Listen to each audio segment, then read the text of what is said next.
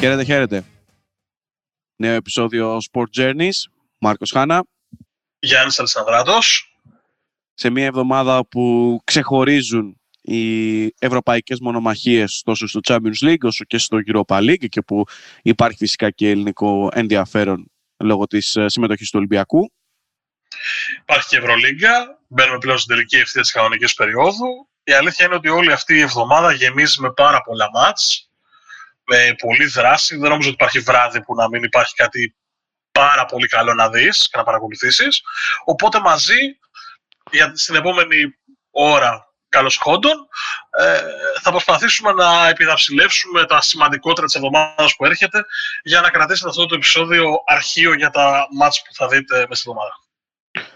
Ναι, η αλήθεια είναι ότι μετά από μια σχετικά κενή εβδομάδα λόγω των κυπέλων στο μπάσκετ, λόγω της έλλειψης ευρωπαϊκών διοργανώσεων και εμβόλυμων αγωνιστικών, το πρόγραμμα ξαναγεμίζει, η καραντίνα καλά κρατεί, οπότε θα έχουμε πολύ πράγμα για να περάσουμε τα βράδια αυτής της εβδομάδας.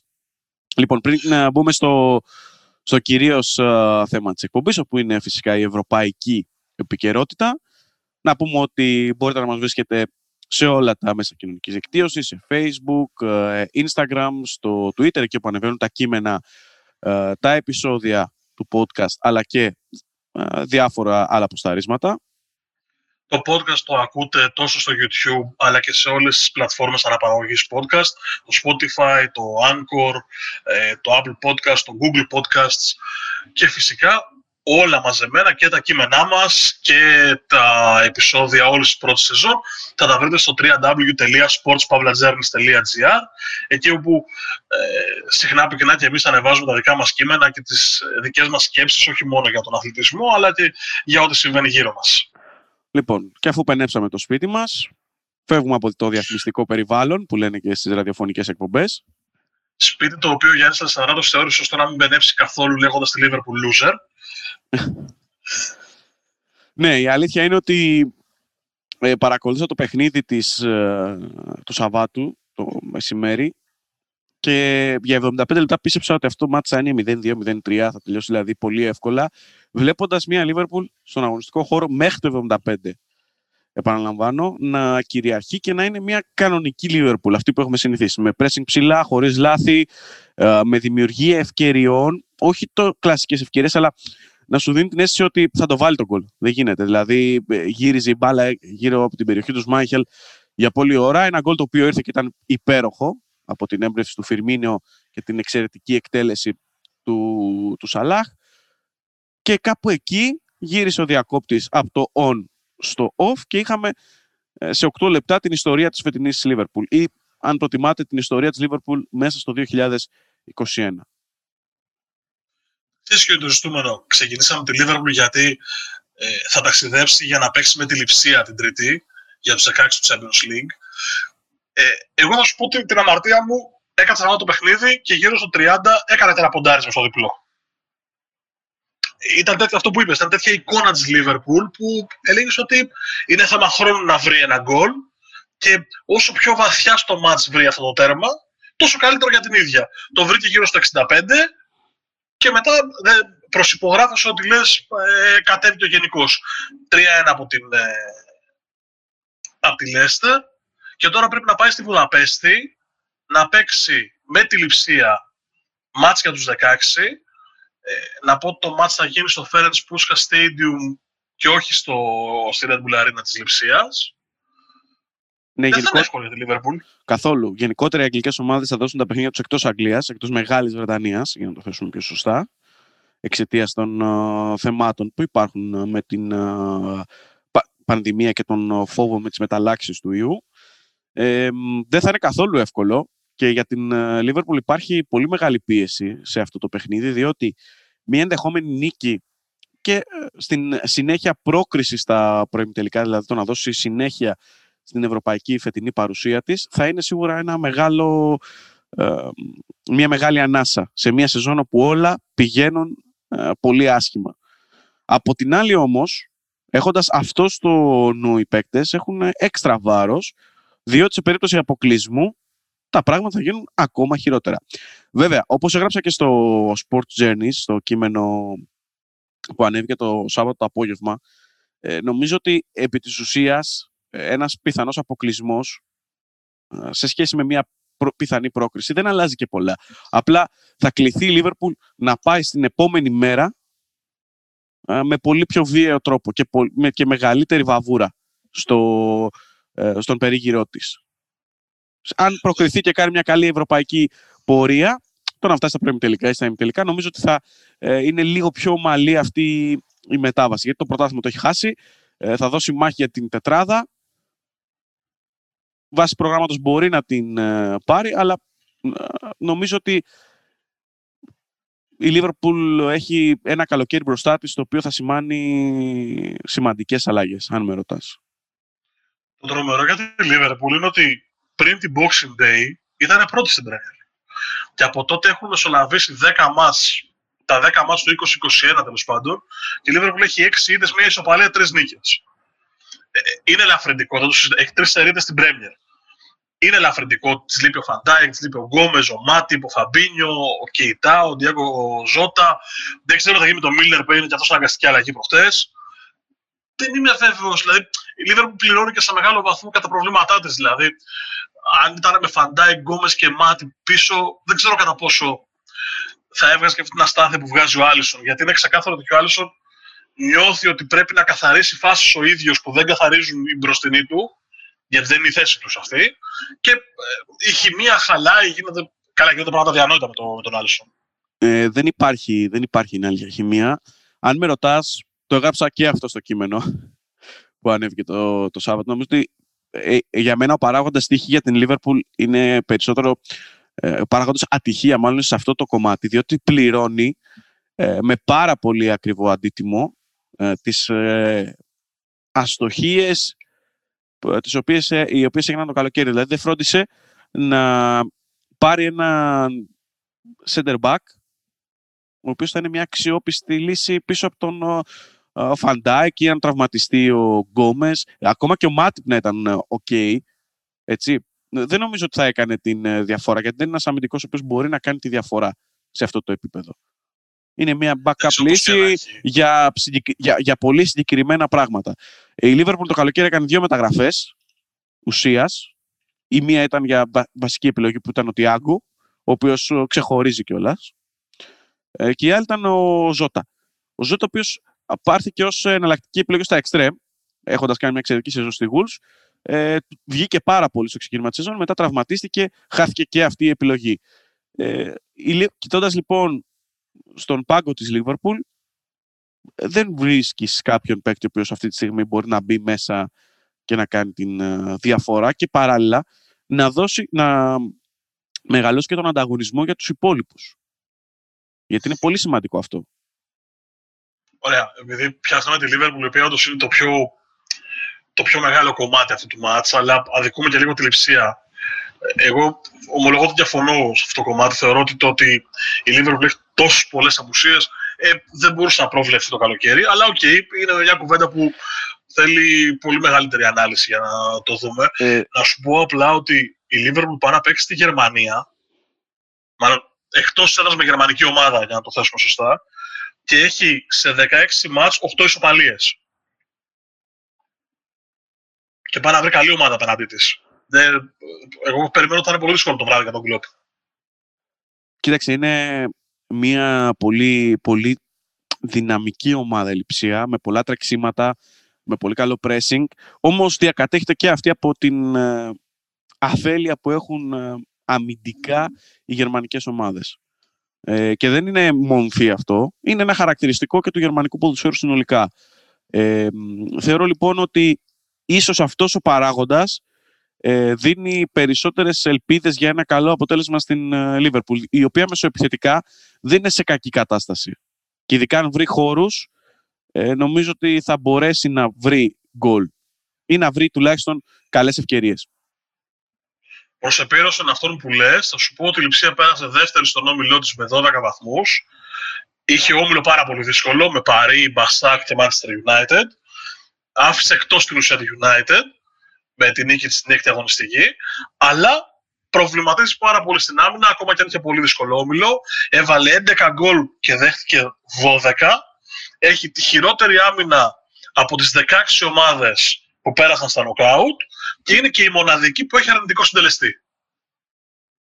Βάζω ένα αστερίσκο εδώ, γιατί πέτυχε τη United σε, στην φάση της τροφής. Διότι μετά την ολοκλήρωση της φάσης των ομίλων, εκεί είδαμε την United να πατάει τον γκάζι και να μπαίνει επί της ουσίας στη εκδίκηση του πρωταθλήματος και, να, και βλέπουμε την πολύ ανταγωνιστική United. Μέχρι εκείνο το σημείο, αν θυμάσαι, υπήρχαν και κουβέντες αν κάνει ο Σόλς και αν πρέπει να φύγει να ηρεμήσουμε και όλα αυτά τα οποία ε, ε, συνέβαιναν γύρω από το όνομα του νορβηγού τεχνικού. Ε, νομίζω πάντως ότι η Λειψία είναι μια ομάδα η οποία τα τελευταία χρόνια έχει συνέχεια, δηλαδή κάθε χρόνο προσπαθεί να εξελίσσεται, έχει ένα σταθερό κορμό στον οποίο προσθέ, προσθέτει γρανάζια, γιατί είναι και ένα πολύ καλό μαγαζί. Και η Liverpool ψώνησε από τη Λειψία και άλλες ομάδες, ε, και η Τσέλσι και γενικότερα η ευρωπαϊκή αγορά. Θεωρώ ότι στο... Το παιχνίδι είναι, ή μάλλον η πρόκριση, για να το θέσουμε πιο σωστά, συνολικά σαν ζευγάρι, είναι στο πενήντα πενήντα και θα κριθεί καθαρά από το ποιος θα κάνει τα λιγότερα λάθη πίσω. Γιατί και οι δύο έχουν θέματα στην άμυνα. Η Liverpool περισσότερα, με δεδομένο ότι αγωνίζεται χωρίς κανονικό στόπερ. Δεν ξέρω κατά πόσο θα μπορέσει ο Κάμπακ να, να δέσει σε, με δύο μόλις, με ένα ενενήντα λεπτό και άλλο ένα που θα βρει μπροστά του την, στο ευρωπαϊκό μάτς της Βουδαπέστης. Ε, για μένα είναι πενήντα πενήντα εντελώς. Είναι από τα πιο αμφίροπα ζευγάρια. Όσο και αν υπάρχει, ας πούμε, λόγω ονόματος ε, δίνεται φαβορί Liverpool.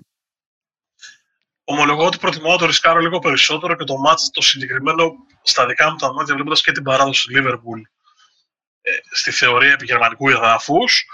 Ε, μ' αρέσει πάρα πολύ να, ένα αποτέλεσμα με, με αρκετά γκολ αλλά και χ. Δηλαδή ένα-ένα, δύο-δύο. Με δεδομένο τα προϊόντα που έχουν και οι δύο πίσω. Κοίταξε, και... είναι, είναι δεδομένο ότι θα δούμε γκολ, εγώ πιστεύω. Με την εικόνα που έχουν, όπως είπες και εσύ, στα μετώπιστεν. Και υπάρχει και παράδοση Κλοπ εναντίον Νάγκελσμαν. Έχουν βρεθεί στα play-off του Champions League το δεκαεπτά δεκαοκτώ. Τότε ο Νάγκελσμαν ήταν προπονητής στη Hoffenheim, ο Κλοπ στη Liverpool. Προσέφεραν δύο παιχνίδια που είχαν Ε, αρκετά γκολ. Η Liverpool έκανε δύο νίκες, ένα-δύο στη Γερμανία και τέσσερα-δύο στο Anfield, για να περάσει στους ομίλους τη χρονιά που έφτασε ε, ως τον τελικό του Κιέβου για να ιτηθεί από τη Real Madrid με τρία ένα. Ε, νομίζω ότι είναι ένα από τα ζευγάρια που θα έχει γκολ και είναι από τα καλά μάτς για να κάτσει κάποιος να δει. Βέβαια, η αλήθεια είναι ότι πάει και πέφτει πάνω την ίδια μέρα με τον Μπαρτσελόνα Παρί, οπότε εδώ θέλει δυο οθόνες για να μπορούμε να βγάλουμε άκρη, γιατί και αυτό το μάτς είναι πολύ πολύ πολύ μεγάλο, ακόμα και αν δεν έχει τον, τον Νεϊμάρ η Παρί. Λοιπόν, πριν, επειδή έκανες πολύ ωραία και έφερα, αλλά ξέρεις ότι μου άρεσαν στα χαλάω κάτι τέτοια, ήταν ο τελικός του Κάριους. Sorry κιόλας. Δεν ιτηθήκαμε, προδοθήκαμε. Για να τα λέμε όλα. Λοιπόν... Κάθομαι, φτιάχνω μια γέφυρα, το φέρνω έτσι, θα έχουμε δύο οθόνες, τι ωραία, ματσάρες.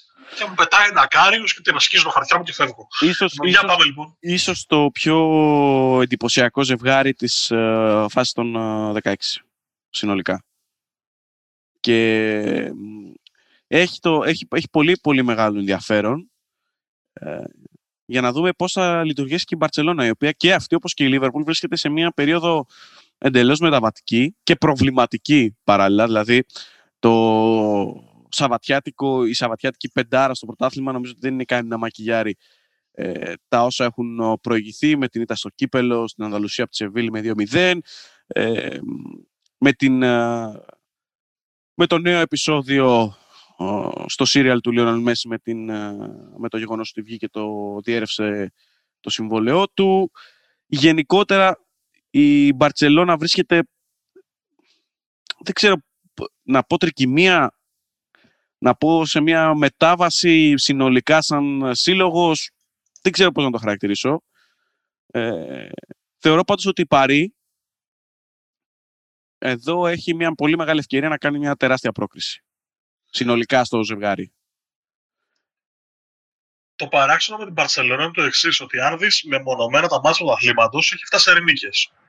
Όχι τρομερά δύσκολο πρόγραμμα, αλλά οκ, okay, επτά νίκες είναι για τη Λα Λίγκα και ειδικά για τη φετινή Μπαρτσελόνα είναι κάτι σημαντικό. Στο κύπελλο απογοητεύει, δηλαδή και την Κορνέλια και τη Γρανάδα της πέρασε στην παράταση, όπως και εσύ τύχε από τη Σεβίλη στον, στον πρώτο ημιτελικό. Έχασε και το Super Cup. Δεν, δεν έχει τη σταθερότητα που περιμένουμε από το, την Μπαρτσελόνα, ή τουλάχιστον είχαμε συνηθίσει από την Μπαρτσελόνα των προηγούμενων ετών. Είχε πολύ εύκολο όμιλο, δηλαδή σε όμιλο με Γιουβέντους, Δυναμό Κιέβου και Φερεντσβάρος έκανε δεκαπέντε πόντους. Πολύ λογικό.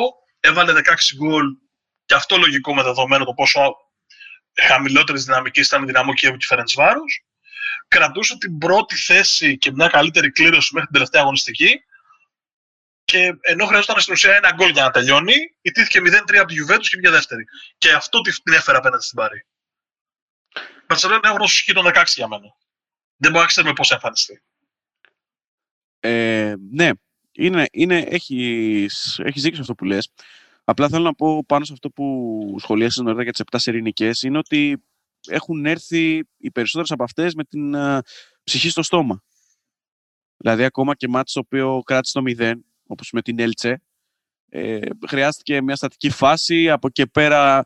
Ε, ο Τερστέγγεν είχε κάποιες καλές επεμβάσεις για να έρθει ένα γκολ στις καθυστερήσεις, ας πούμε, για να κλειδώσει το μάτς. Δεν, γενικά δεν πείθει καθόλου με την, με την εικόνα της. Ακόμα και στο σαββατιάτικο πέντε ένα μέχρι το, το εβδομήντα εβδομήντα δύο που έγινε το τρία ένα, ε, η Αλαβές την πιέζει, την πιέζει και έχει ευκαιρία, να, έχει ευκαιρία και για το δύο δύο κιόλας.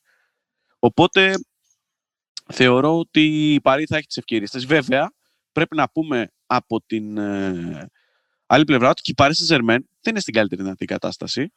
Ε, ο Μαουρίσιο Ποκετίνο προσπαθεί να περάσει την ε, δική του αγωνιστική φιλοσοφία στην ομάδα. Έχει αλλάξει πράγματα σε σχέση με τα όσα βλέπαμε επί εποχής του Τούχελ. Η Παρί και αυτή έχει πίεση μετά από πολλά χρόνια στο πρωτάθλημα και έχει πίεση από δύο ομάδες, και από την Λιόν ε, και από την εντυπωσιακή φέτος Λιλ. Οι νίκες της είναι πολύ ωριακές. Στο τελευταίο χρονικά παιχνίδι, το οποίο έδωσε κόντρα στην Νις, κέρδισε δύο ένα με πάρα πολύ δυσκολία. Έχει πέντε ήττες ήδη, όσες πρέπει να κάνει τα προηγούμενα τρία χρόνια, αν κάθισαν να μετρήσω σωστά. Και συνολικά και η Παρί βρίσκεται σε μια διαφορετική κατάσταση συγκριτικά με τα περασμένα χρόνια, όμως Ε, έχει μεγαλύτερη συνέπεια στην ε, αγωνιστική της ε, ταυτότητα συγκριτικά με την ε, Μπαρτσελόνα. Και γι' αυτόν τον λόγο πιστεύω ότι ε, έχει, και έναν, έχει τον πρώτο λόγο στο, στο ζευγάρι στα δικά μάτια. Γιατί τα νούμερα λένε, δείχνουν έστω και οριακά, ας πούμε πενήντα ένα σαράντα εννέα Μπαρτσελόνα. Ωραία. Λες ότι πιστεύεις την εικόνα. Συμπτώσεις πιστεύεις? Ανάλογα τη σύμπτωση. Αν σου πω ότι ο Νεϊμάρ πρέπει να είναι ή ο έκτος ή ο έβδομος Φλεβάρης που ε, τραυματίζεται και μένει εκτός, τι θα, τι θα πεις? Ε, το ρητό που λέει σύμπτωση επαναλαμβανόμενη πάβει να είναι σύμπτωση. Όλος τυχαίως τον έχουμε δει σε κάτι πάρτι τα προηγούμενα χρόνια, σε τα γενέθλια της αρφής του. Ωραίος τύπος αυτός, ε. Κοίταξε, από τη μεταγραφή του από την Μπαρτσελόνα στην Παρί και μετά είναι τουρίστας. Εντάξει, είσαι τουρίστας, το χόντρευες πολύ. Θα είναι, τραυμα... είναι τραυματές πάλι ο Νεϊμάρ, για να το σοβαρέψουμε. Δεν θα είναι στο πρώτο παιχνίδι και μάλλον δεν θα είναι ούτε στο δεύτερο. Για μένα αυτό είναι μεγάλο πρόβλημα, αν σκεφτείς ότι ο Βραζιλιάνος έχει πετύχει έξι γκολ στους ομίλους στον πρώτο χώρο της Παρί. Ε, δεν... Τώρα θέλω, θα γίνω λίγο κακός πάλι. Ε... Νομίζω ότι για την Παρί είναι καλύτερο που λείπει ο Νεϊμάρ.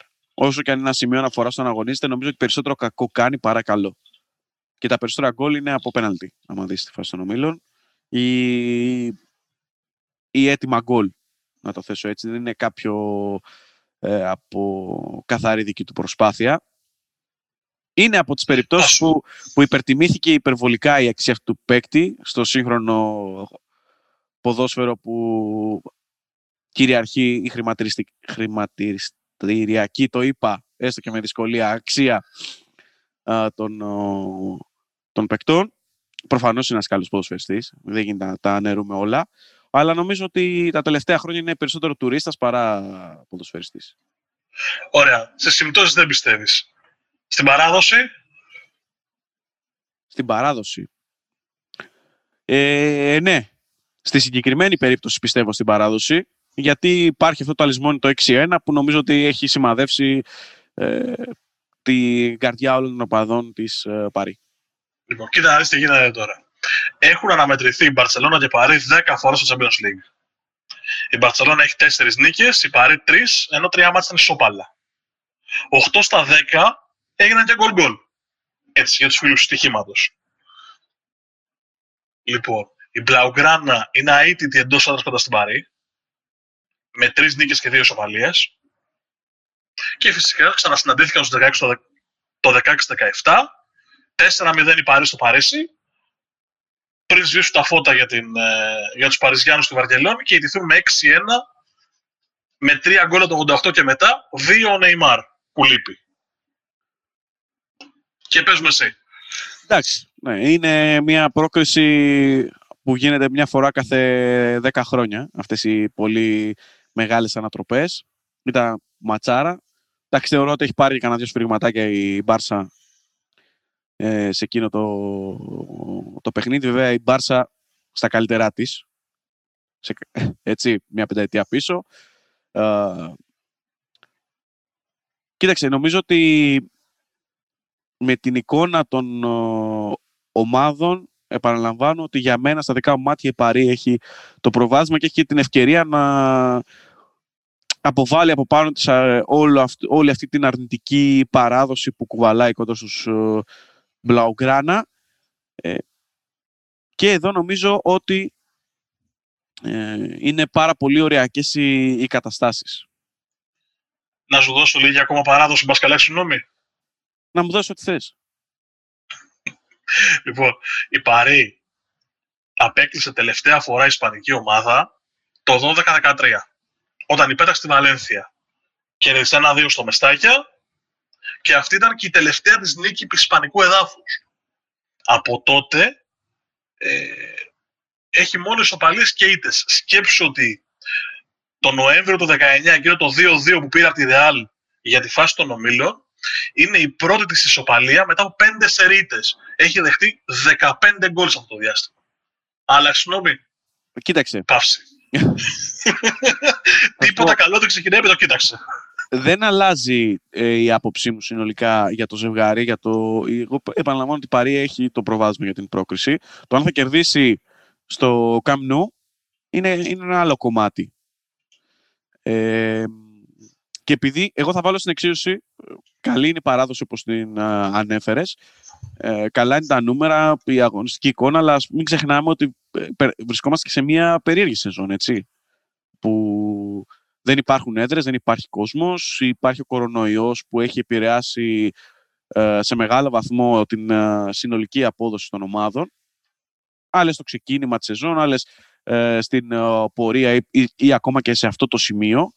Οπότε Ε, εγώ καθαρά με αγωνιστικά κριτήρια θα επιμείνω στη, στο πενήντα ένα σαράντα εννέα Παρί για πρόκριση, όχι για νίκη στην Βαρκελόνη αυτήν την εβδομάδα.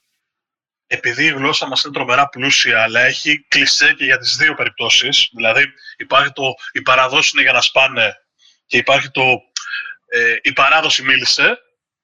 Εμένα πάντα μου αρέσει το «η παράδοση μίλησε». Αυτό κρατάω.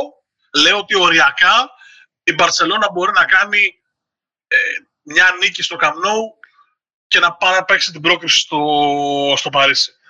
Ομολογώ ότι είμαι λίγο θετικότερα διακείμενος προς την Μπαρτσελόνα. Θεωρώ ότι ο Πογκετίνο ακόμα δεν έχει καταφέρει να βρει χημεία και σωστές. Ε, δεν έχει θέσει τις βάσεις που θέλει ο ίδιος, μάλλον για να το δώσω καλύτερα, ε, στην Παρί. Δικιά του Παρί θα μου του χρόνου. Δεκτό. Λοιπόν, παραμένουμε στην Ιβηρική Χερσόνησο. Μετακομίζουμε Ε, λίγο πιο δυτικά και πάμε στο Dragão, Πόρτο Γιουβέντους.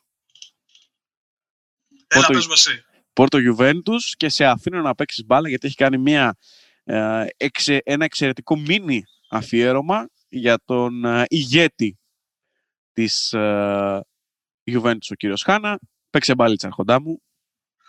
Λοιπόν, Κριστιάνο Ρονάλντο. τι έστει Κριστιάνο Ρονάλντο για τη Γιουβέντους και το ευρωπαϊκό ποδόσφαιρο το γνωρίζουμε. Αυτό που δεν γνωρίζαμε, τουλάχιστον εγώ το γνώριζα και το διάβασα σε ένα από τα αφιερώματα της UEFA για το match, είναι ότι ο Ρονάλντο πετυχαίνει ένα γκολ ανά εκατόν δεκατρία λεπτά στις ευρωπαϊκές διοργανώσεις. Έχει δηλαδή εκατόν τριάντα επτά τέρματα σε δεκαπέντε χιλιάδες πεντακόσια λεπτά. Αλλά δυσκολεύεται παραδοσιακά κόντρα στους Πορτογάλους. Και αυτό γιατί σε δώδεκα αγώνες εναντίον τους έχει βάλει τέσσερα γκολ. Κάτι που σημαίνει ένα ανά διακόσια είκοσι τρία λεπτά. Για να καταλάβετε τι εννοώ, ε, υπάρχουν χώρες όπως η Ολλανδία που έχει πετύχει εννιά γκολ σε επτά αναμετρήσεις. ένα ανά εβδομήντα. Η Κύπρος που έχει έξι γκολ σε τέσσερις αναμετρήσεις. ένα ανά εξήντα. Η Ουκρανία με εννιά γκολ που έχει σε πέντε αναμετρήσεις. ένα ανά πενήντα. Κοινώς το scoring rate του Ρονάλντο που ε, κυμαίνεται από εξήντα εβδομήντα λεπτά μέχρι το εκατόν τριάντα εκατόν σαράντα και κόντρα στους Πορτογάλους σε δώδεκα μάτς έχει βάλει τέσσερα γκολ, στην ουσία ένα στα τρία παιχνίδια. Και αυτό είναι σημαντικό, ε, έτσι, ως στατιστικό περισσότερο, όχι ότι θα παίξει το ρόλο του, αλλά έχει αξία να το δούμε στη, στη γενικότερη εικόνα του ο Κριστιάνο Ρονάλντο πηγαίνει να παίξει στην Πορτογαλία. Ναι. Ε... Είναι, είναι πάλι στο, στο κομμάτι της παράδοσης. Εδώ τώρα υπάρχουν τα δύο στρατόπεδα που ανέφερες νωρίτερα. Όπως προσπαθώ να αποφύγω όλη αυτή την κλεισαδούρα, το, η παράδοση είναι για να σπάνε και μίλησε η παράδοση. Ε, τώρα είναι και το timing.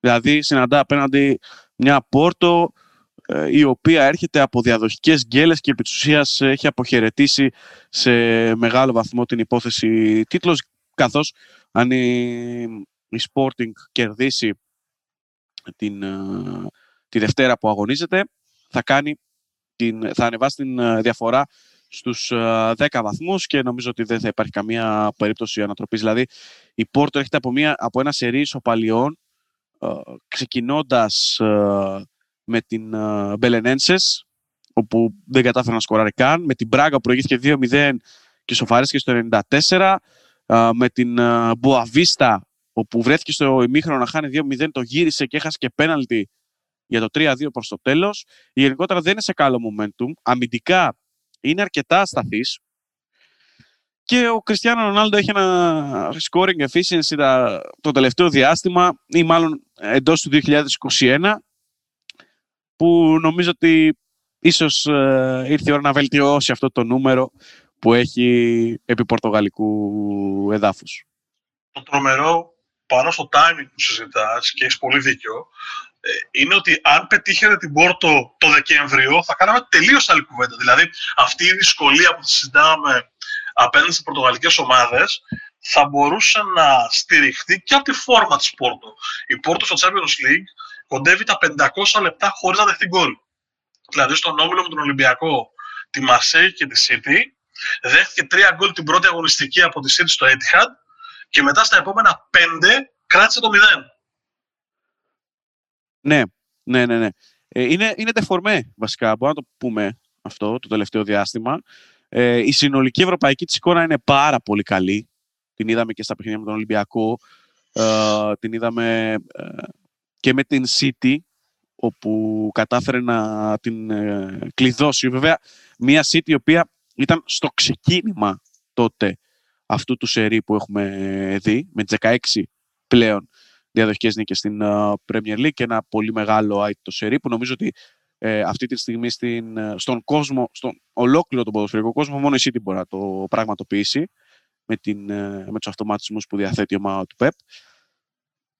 Ε, νομίζω πάντως ότι και βάση παράδοσης και timing, εδώ η Γιουβέντους είναι όχι πενήντα ένα σαράντα εννιά, αλλά έχει πολύ πολύ μεγάλο προβάδισμα για την πρόκριση κοντά στην Πόρτο. Και αν με ρωτάς, και για το διπλό στον Τραγκάο. Όχι βέβαια ότι η Γιουβέντους είναι σε ένα τρομερά καλό φεγγάρι, έτσι. Όχι, και, και η Γιουβέντους έρχεται από, από γκέλα και γκέλα. Έχασε την Νάπολη. Νάπολη είναι μια δυνατή ομάδα. Δεν μπορεί να την πεις και γκέλα ολικής. Έπαιζε ο τρίτος με τον πέμπτο της Σεριά το προηγούμενο Σάββατο, στο Ντίεκο Αρμάνδο Μαραδόνα, που πολύ μ' αρέσει. Πολύ περισσότερο από το Σαν Πάολο.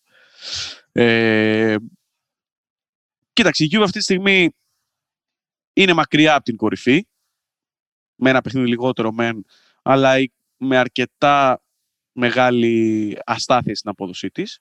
Αλλά συγκριτικά με την uh, Πόρτο, θεωρώ ότι η εικόνα της είναι καλύτερη.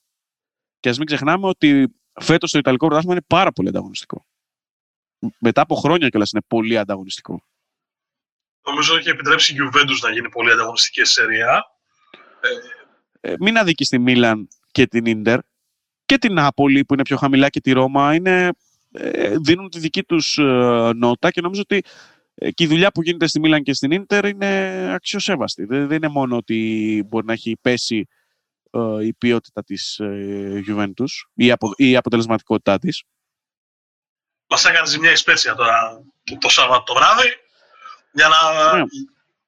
για να πάμε στο ντέρμπι με τη χειρότερη δηλαδή ψυχολογία. Τέλος πάντων.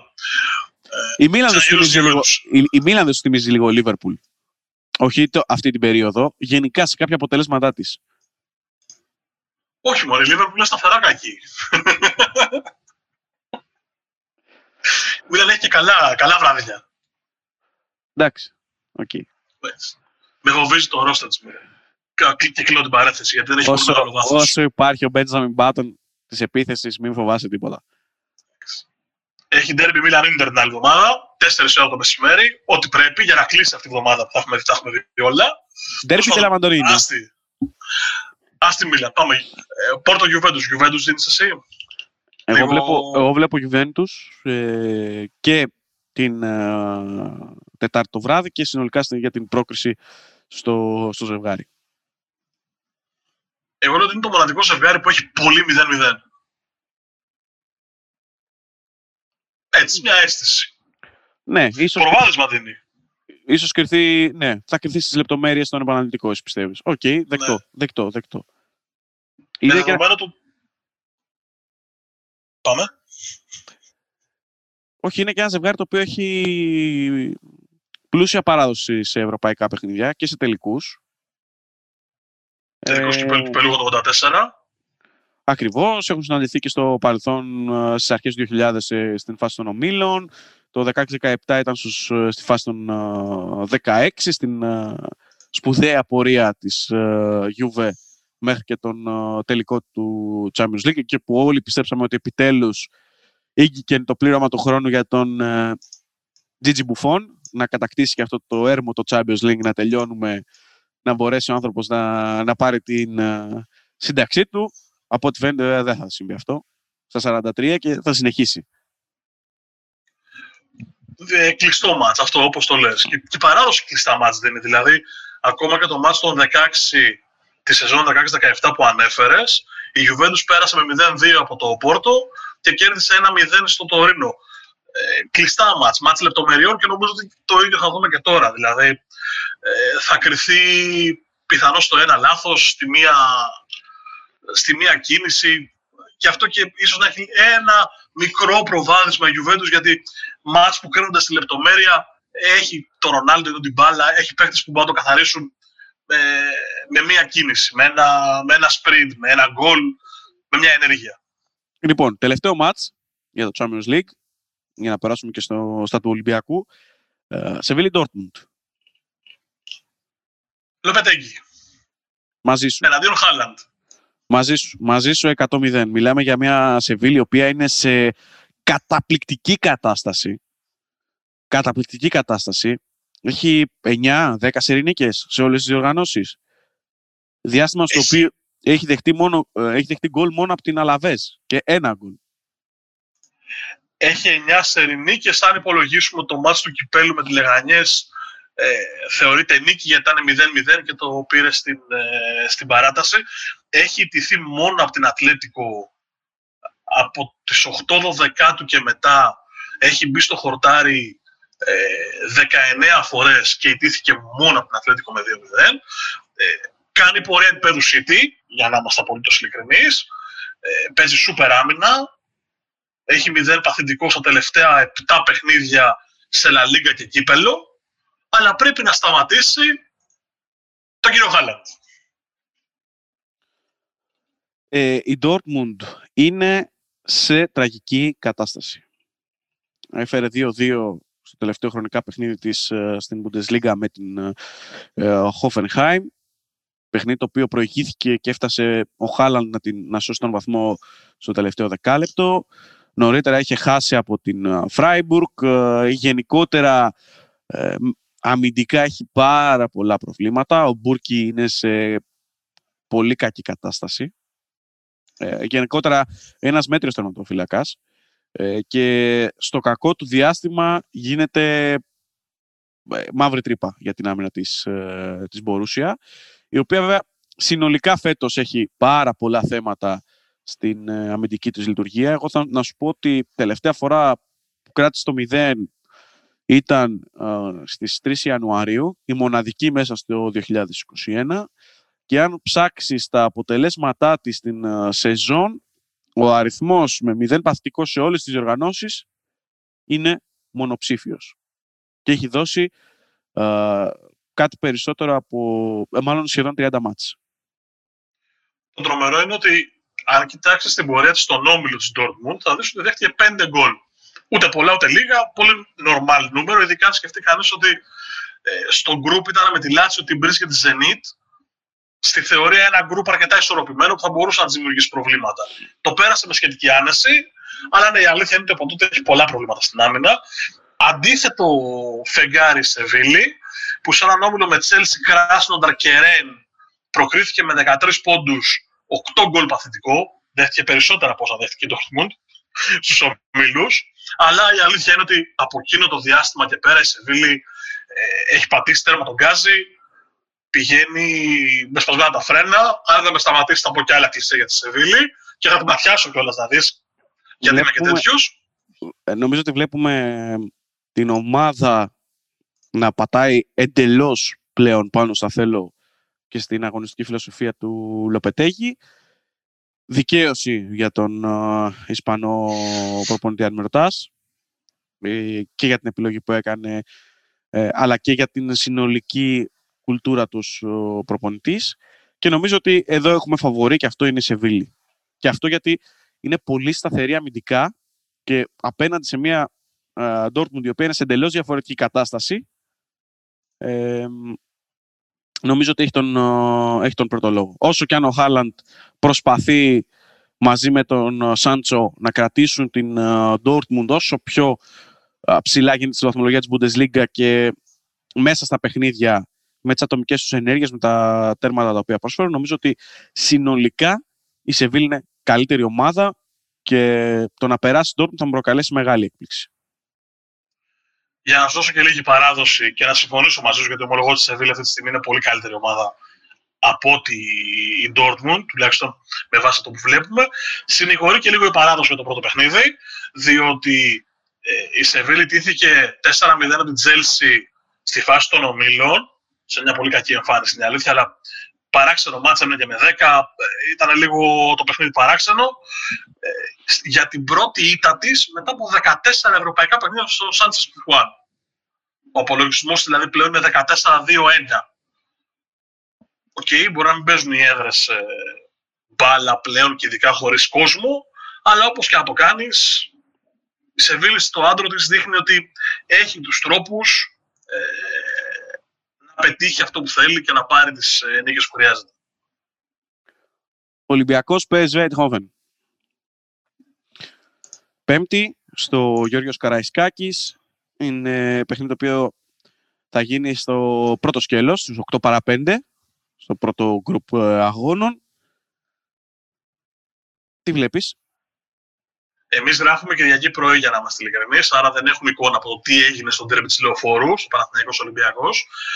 Ομολογώ ότι αμφιτελαδευτήκαμε να θα γράψουμε πριν μετά τον ντέρμπι, αλλά καταλήξαμε και οι δύο και στο ότι τι και να γίνει στο ντέρμπι, αν δεν γίνει κάτι συγκλονιστικό, δηλαδή αν δεν γίνει μηδέν πέντε πέντε μηδέν, okay, δύσκολα θα αλλάξει τον τρόπο που θα διαχειριστεί ο Ολυμπιακός στο μάτς με την Eindhoven. Έχει τόσο μεγάλη απόσταση δηλαδή στο πρωτάθλημα που δεν έχει και κανένα τρομερό νόημα. Θα παίξει ένα ρόλο για την ψυχολογία του, αλλά όχι τόσο μεγάλο ώστε να ε, του αλλάξει τον τρόπο που θα αντιμετωπίσει το μάτς με την Eindhoven. Εγώ θα σου πω Ολυμπιακός. Μισό, παύση, σε αυτό που είπες πριν, νομίζω ότι μόνο η, απο... μόνο η ήττα στο ντέρμπι θα επηρεάσει τις ισορροπίες του Ολυμπιακού και αυτό θα έχει να κάνει ψυχολογικό με την απώλεια του Αΐτη του και ενός μεγάλου σερί γενικά που τρέχει στις ε, χωρίς οργανώσεις Ολυμπιακός. Μόνο αυτό. Αλλά στην προσέγγιση του παιχνιδιού, είτε χάσει είτε κερδίσει, είτε δούμε εξωπραγματικά πράγματα στο σκορ, ε, δεν αλλάζει απολύτως τίποτα. Απολύτως τίποτα.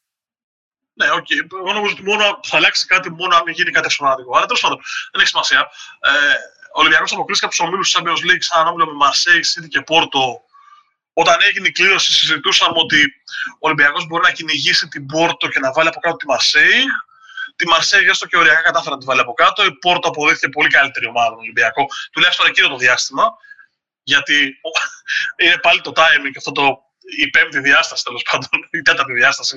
Ε, αν την έπαιζε τώρα, πιθανώς ο Ολυμπιακός θα σκάλει να κατάσταση την Πόρτο.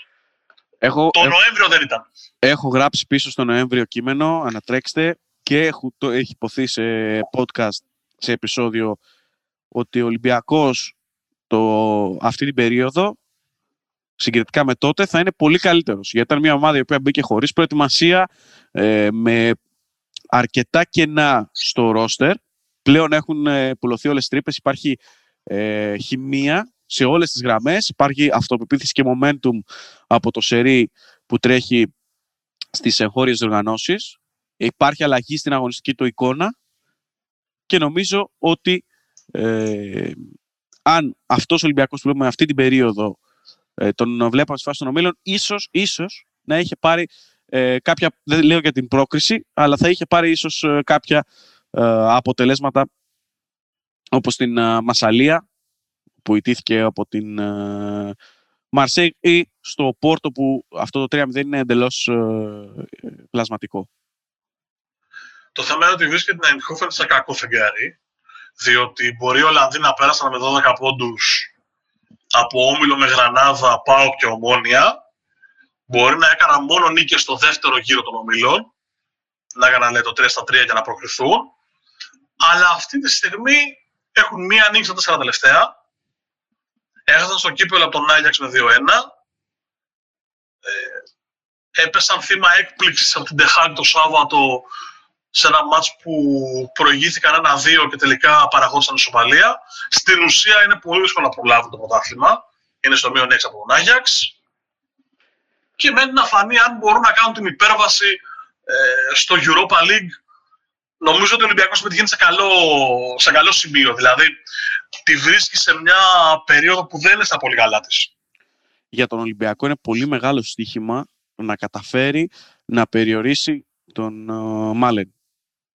Τον Ντονιέλ Μάλεν, ο οποίος είναι ο καλύτερος ποδοσφαιριστής και ο πιο α, αποδοτικός ποδοσφαιριστής στην φετινή Eindhoven, η οποία μεσοεπιθετικά είναι σε καλή κατάσταση, ε, παρά το αρνητικό σέρι το οποίο τρέχει στα τελευταία παιχνίδια, όπως είπες νωρίτερα. Ε, αμυντικά έχει προβλήματα ε, και αυτό είναι καλό για τον Ολυμπιακό. Θεωρώ όμως ότι κλειδί σε αυτό, σε αυτό το, το ντουέτο είναι το κατά πόσο θα περιορίσει την μεσοεπιθετική λειτουργία της Eindhoven, η οποία είναι πολύ καλή. Και εγώ να θυμίσω αυτό το σημείο ότι ο Ολυμπιακός θα πάει σε εισαγωγικά με πειραματική άμυνα. Διότι ο Σισε είναι σε Ντετιέν, να, να πούμε ότι θα δούμε το Σισε Μπα σαν δίδυμο. Ο Σεμέδο είναι, είναι τιμωρημένος. Ε, θα παίξει ο Σοκράτης λογικά, ο οποίος ε, δεν είναι εκατό τοις εκατό έτοιμος. Και αυτό είναι ένα. Ένα σημαντικό στοιχείο ε, και επίσης θα δούμε και για πρώτη φορά τον ε,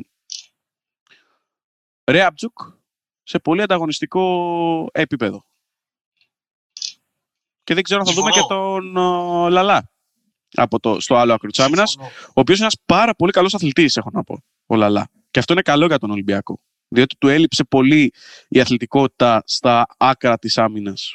Σε αυτή τη μετάβαση, στην ε, μετάβαση χωρίς ε, ο Μάρ και Τσιμίκα, οι οποίοι είχαν πάρα πολλά τρεξίματα και αμυντικά και επιθετικά, νομίζω ότι σιγά σιγά ο Ολυμπιακός με το, με το δίδυμο Ρέαμπτζουκ Λαλά βρίσκει ξανά κομμάτι της αθλητικότητας ε, σε αυτόν τον τομέα, αλλά ε, και πάλι δεν είναι το.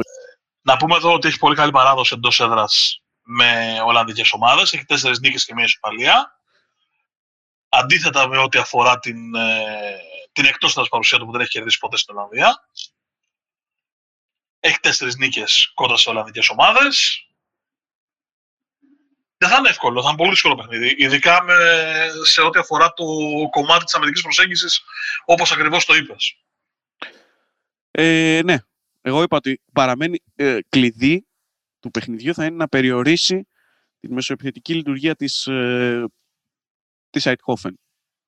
Γιατί ε, ε, εκεί θα παιχτεί. Γιατί και εκεί είχε ο Ολυμπιακός στο... σε εισαγωγικά το ζήτημα, χωρίς τον Σεμέδο και με μια άμυνα η οποία δεν, είναι, δεν έχει χημεία ακόμα ε, με τις νέες προσθήκες. Και πρέπει να δούμε πώς ε, θα συντονιστούν και θα λειτουργήσουν σε ένα παιχνίδι το οποίο θα έχει πολύ υψηλή ένταση. Γιατί και οι Ολλανδοί ε, είναι μια ομάδα που θα δώσει τέμπο στο παιχνίδι. Γιατί αυτό είναι το, το μοτίβο που αγωνίζονται. Δεν θα περιμένουν πίσω από την μπάλα. Θα, δώσουν, θα πιέσουν ε, και θα προσπαθήσουν να, να ανεβάσουν το, το τέμπο για να φθείρουν τον Ολυμπιακό ε, μέσα από αυτό το είδος ε, παιχνιδιού. Αυτό έχουν κάνει μέχρι στιγμής και, ε, σε όλα τους τα παιχνίδια. Και με τον ΠΑΟΚ που τους είδαμε ε, στην φάση των ομίλων του Europa League, αλλά και από τα λίγα παιχνίδια που έχω, που έχω παρακολουθήσει στο Ολλανδικό Πρωτάθλημα, κυρίως στα ντέρμπι με τον Φέγενορντ και τον Άγιαξ, για να είμαι ειλικρινής. Είδα μια ομάδα η οποία ακόμα και όταν έχανε, έπαιζα και πρέσαρε ψηλά. Είναι μια ομάδα που έχει καλό τέμπο και αρέσκεται στο, στο pressing. Νομίζω ότι ο Ολυμπιακός έχει ένα μικρό, μικρό, μικρό προβάδισμα. Είναι στο πενήντα ένα σαράντα εννιά, αλλά μέχρι εκεί. Συμφωνώ σε ό,τι αφορά την προσέγγιση. Είναι κλειδί για τον Ολυμπιακό να πάει στην Ολλανδία έχοντας ένα σκορ το οποίο... όχι απαραίτητα θα είναι νικηφόρο, δηλαδή όχι απαραίτητα να έχει νικήσει, αλλά να μην έχει δεχτεί γκολ. Νομίζω ότι ο Ολυμπιακός έδειξε τουλάχιστον ότι μάτς που μπορεί να τα διαχειριστεί αμυντικά, ε, καταφέρνει να τα πάρει και στο τέλος, άρα ειδικά εκτός έδρας. Άρα η αίσθησή μου είναι ότι αν καταφέρει να μην δεχτεί γκολ στο Καραϊσκάκης, ε, με κάποιο τρόπο θα καταφέρει να την περιορίσει εκτός έδρας και να πάρει την πρόκριση. Για μένα το κομβικό μάτς είναι αυτό της Πέμπτης. Δηλαδή να καταφέρει να φύγει αυτό το ενενήντα λεπτό, είτε έχοντας επικρατήσει, είτε με ένα μηδέν μηδέν. Ναι, οκ. Okay. Δεκτό. Προτιμώ να σου πω την αλήθεια το ένα μηδέν, το τρία ένα. Να το θέσω έτσι. Ακόμα και αν ακούγεται παράδοξο. Οκ. Okay. Ε, βέβαια, ναι, είναι λίγο παράδοξο. Θα μας ε, βάλεις στα παρκέ. Ναι.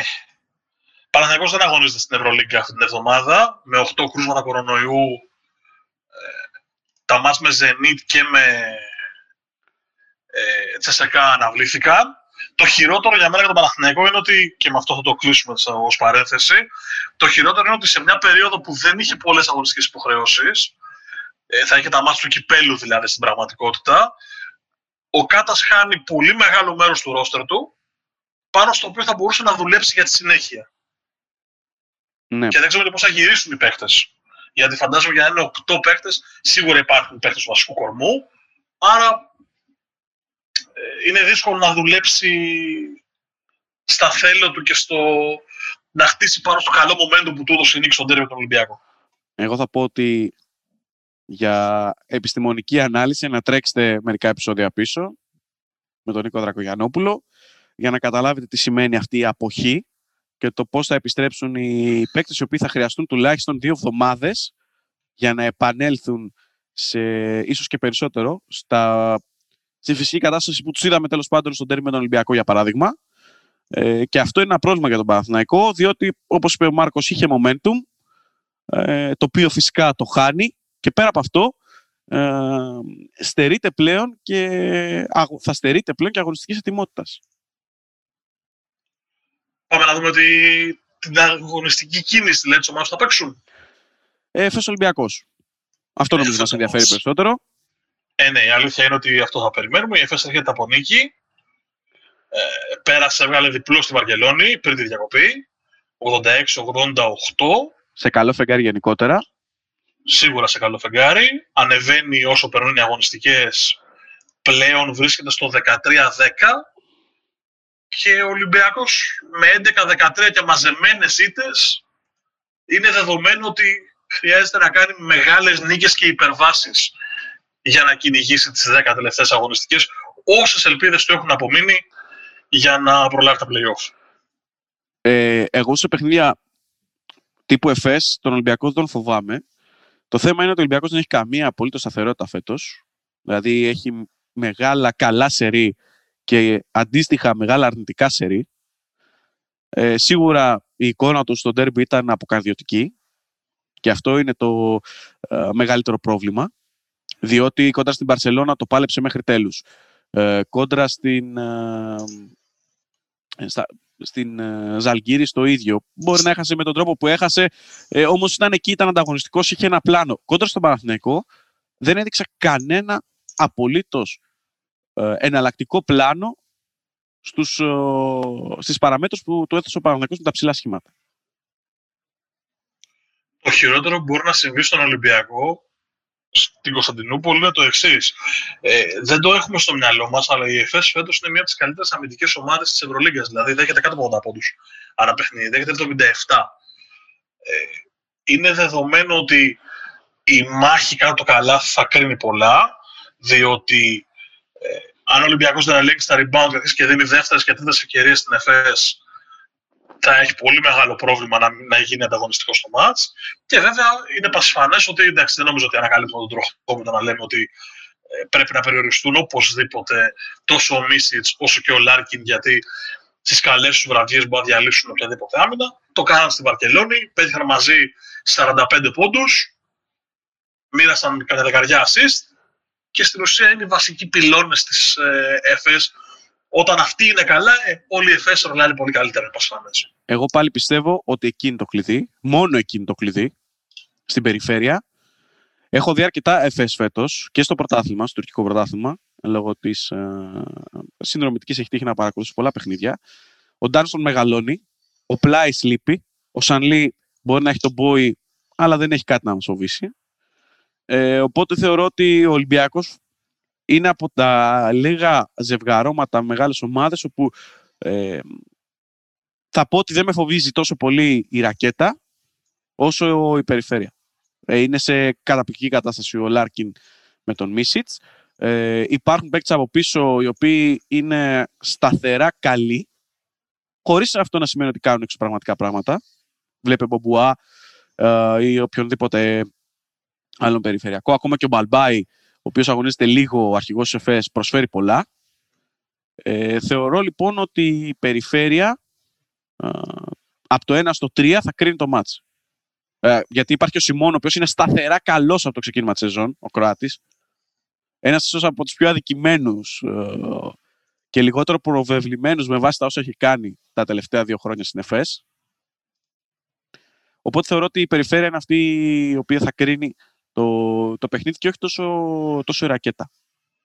Προφανής επιλογή. Ναι, όχι, προφανής επιλογή αυτή είναι. Απλά λέω ότι αν ο Ολυμπιακός δεν ελέγξει την εναέρια κυκλοφορία, δηλαδή αν δεν αλλοιώσει μπάλες, αν δεν κόψει τη δημιουργία του Μίστη και του Λάρκιν μέσα από το καλάθι ή τα pick and roll τους, ε, τότε είναι δεδομένο ότι θα αναγκαστεί να πάει σε περιστροφές δεύτερες και τρίτες, όπου εκεί ο Μίστη και ο Λάρκιν είναι εξαιρετικοί στο να κάνουν ε, ζημιά στον αντίπαλο. Αν ο Ολυμπιακός καταφέρει να συμμαζέψει τη ρακέτα του, να πάρει τα rebound, να μην επιτρέψει ε, διεισδύσεις μέσα στο καλάθι του, δηλαδή διασφαλίσει το ζωγραφιστό, εκεί θα έχει πετύχει μία νίκη και θα βάλει την Εφές σε σκέψεις. Νομίζω ότι, δεν ξέρω αν θα, αυτό που θα πω θα είναι σωστό, αλλά νομίζω ότι για να έχει τύχει ο Ολυμπιακός θα πρέπει στην άμυνά του να ανήκει στο γήπεδο.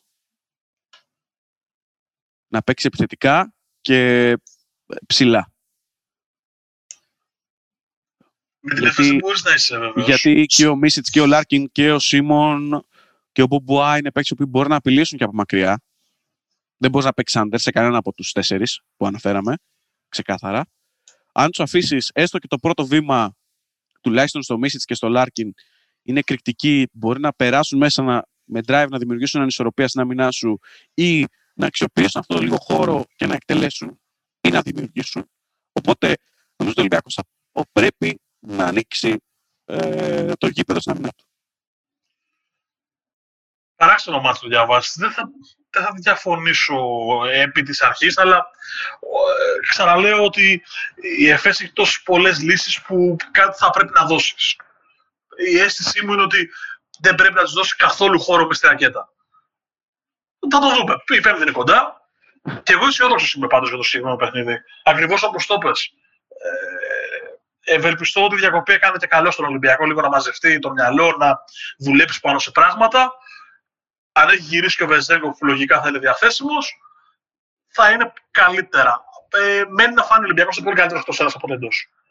Πάμε λίγο ποδηλατάκι. Και βέβαια να πάμε ποδηλατάκι.